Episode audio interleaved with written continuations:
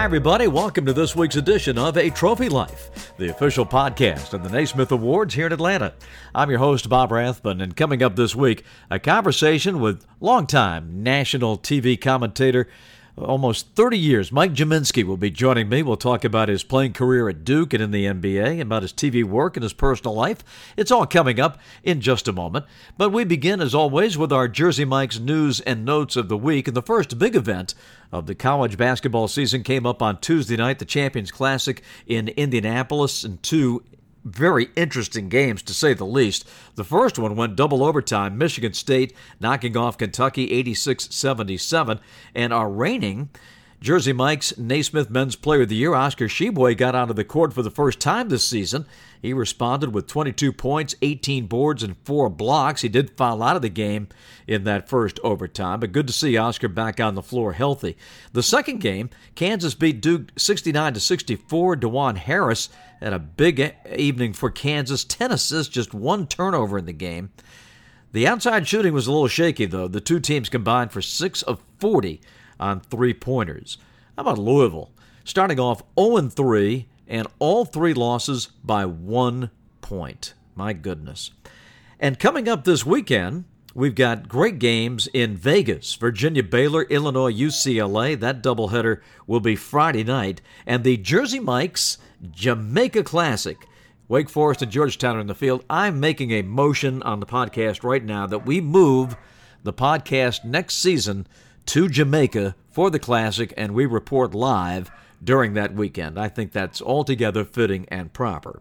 In women's basketball, number five, UConn got the better of number three, Texas on Monday. Azzi Fudd really came through, and she has to with all the injuries at UConn. She responded with a huge game, a career high 32, as UConn prevailed in Storrs. My conversation with Mike Gminski after this from Jersey Mike's. Did you know at Jersey Mike's, the juice is their signature real red wine vinegar and olive oil blend? It adds a little zing to your sub. And did you know scientists named the dinosaur after me? The Great Davitosaurus? All statements about the juice adding zing at Jersey Mike's are true, while all statements about Davitosaurus are completely made up and silly. Someone's mad they don't have their own dino. I'm not mad, it's silly. You sound mad. I'm trained to speak without emotion. You sure? Fine, I'm a little mad. Add a flavor zing with the juice. Jersey Mike's, a sub above. It is a real privilege to welcome to the Naismith podcast this week the great college player at Duke University, longtime pro, and for 29 years he's been coming into your living rooms on ACC and college basketball telecasts. It's Mike Gminski joining us from Syracuse, of course, is on his way to a game tonight as we speak. G Man, how are you, sir? I'm doing well, Bob. It's uh, you know, it, uh, uh, when you say that, I feel so blessed, not only for my playing career, but to be able to work with people like you and and do what we do and and stay around the game that's been so good to me for my whole life. Um, really, really incredible, really blessed, and uh, you know, like I said, I just I, I look forward to every broadcast. Well, we look forward to to hearing you, and and I get a personal kick out of every time I have a chance to work with you. And we'll, we'll be together at Duke uh, this coming Friday night, so I'm excited about that. We'll talk more about that in a minute. But I wanted to ask you, Mike, about your background in, in the game. And I remember when you came to Duke, you graduated high school in three years in Connecticut. Is that right? Yeah, I, I guess I was ahead of the curve as far as uh, reclassifying was concerned. um, you know, and the funny thing, Bob, is that I mean, I wasn't the only one at my high school that did it. I mean, uh, the others were not athletes per se, and there weren't a lot of people getting recruited, you know, the way that I was. But I played in a very in a small town in a small conference, and you know, the competition wasn't great. Uh, and I, you know, I, I learned of this way where I could complete my my you know curriculum in, in three years because I had some AP courses from eighth grade, and uh, and I decided that uh, a freshman year in college was going to do me, uh, you know, advance me a lot further along than a senior year in high school. So I, I guess I rolled the dice a little bit, and uh, uh, it allowed me to control the recruiting because it certainly wasn't. Guys didn't start getting recruited till really their senior year back in in those days. Um, so I got to jump on that, and uh, you know, through that whole process, uh, wound up at a place that's uh, so near and dear to my heart, and down at Duke. But you did it, Mike. Did you not hit campus at age sixteen? I, you know what, I had just I had um, I, I graduated when I was 16. Um, I turned 17 in August, and three three weeks later, I was on campus. Wow. Was that a little intimidating? Um, yeah, I mean, I, I felt academically that I was ready. Um, I wasn't quite sure uh, on the basketball side physically. Um, you know, because I really I didn't start playing until the eighth grade, and they didn't have AAU back then, so you know we'd play pickup ball in the summertime. But I really only had four years of, of organized basketball, and then I wind up starting my first year down there at, at Duke, and you know, physically, um, I was I was ready for for that for college, where the you know where that early graduation caught up to me was my first couple of years in the pros. Um, you know, we're playing against men um, at that point, and just having turned 21, and you know there weren't a lot of us. You know, that it's not like today where there are a lot of one and dones and young guys in the league.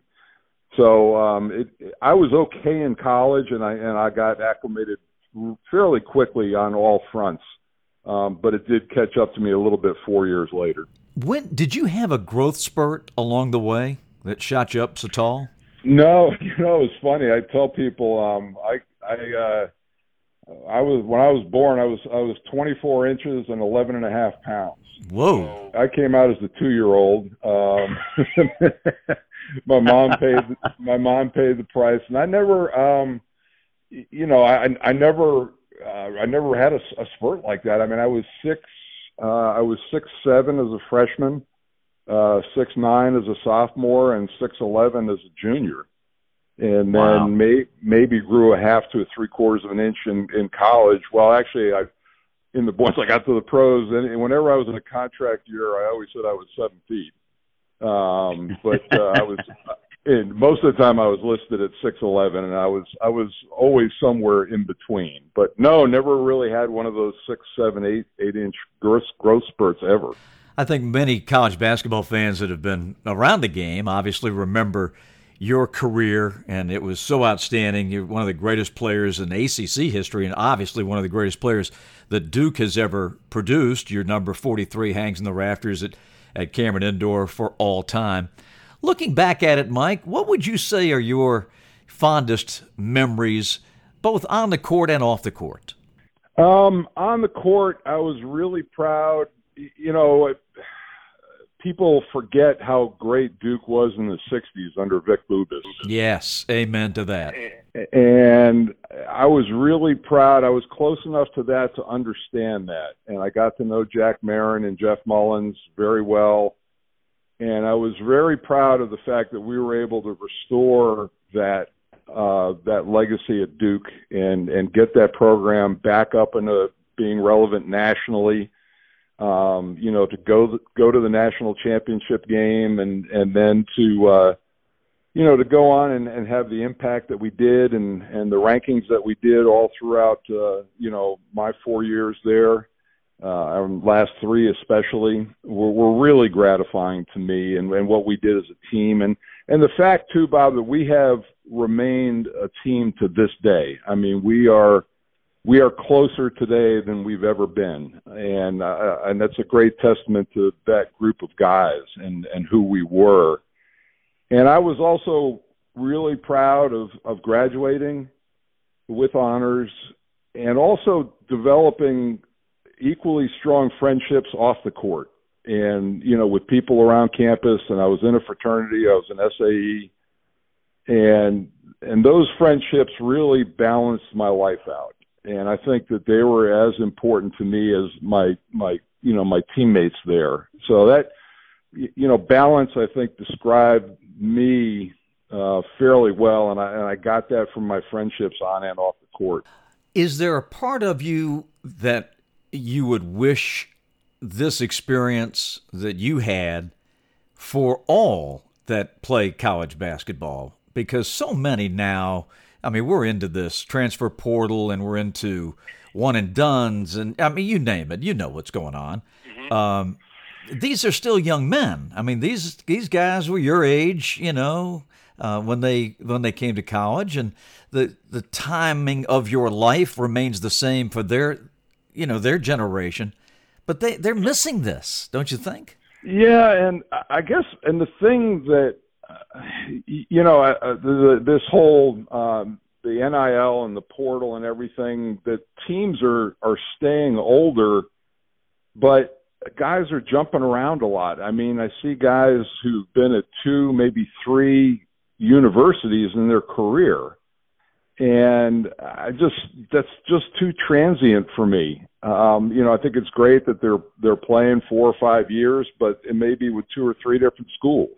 And I just don't think that can replace signing, going somewhere and staying there four years. And and you know what, Bob, you talk about the things on the court my most memorable thing might have been my senior night where and you alluded to my jersey where they surprised me and retired my jersey and uh it was just such a magical emotional you know everything you could imagine in that game happened. We wound up winning in overtime and i had a i was in a in a trance for the first 10 minutes of the game but came around and and put up some pretty good numbers uh, for the game, and we won in overtime against Clemson. But that I wouldn't trade that for anything, and you you don't get that I think with with a lot of the movement that's going on now.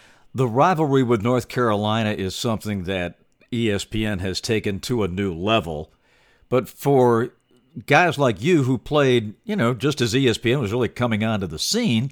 Uh, is it everything back then that we envision it to be today? Yes, and uh, you know the even the the and it's tough to explain to just the casual observer now, but the the Cameron Indoor Stadium, the whole lower section used to be all students.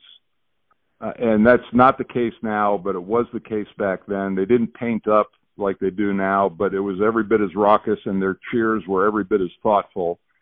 Um, that's a nice way to put it. Um, but yeah, I, I try to tell people in Cameron that there are three levels of intensity. There's the non-conference game, there's the conference game, and then there's the Carolina game.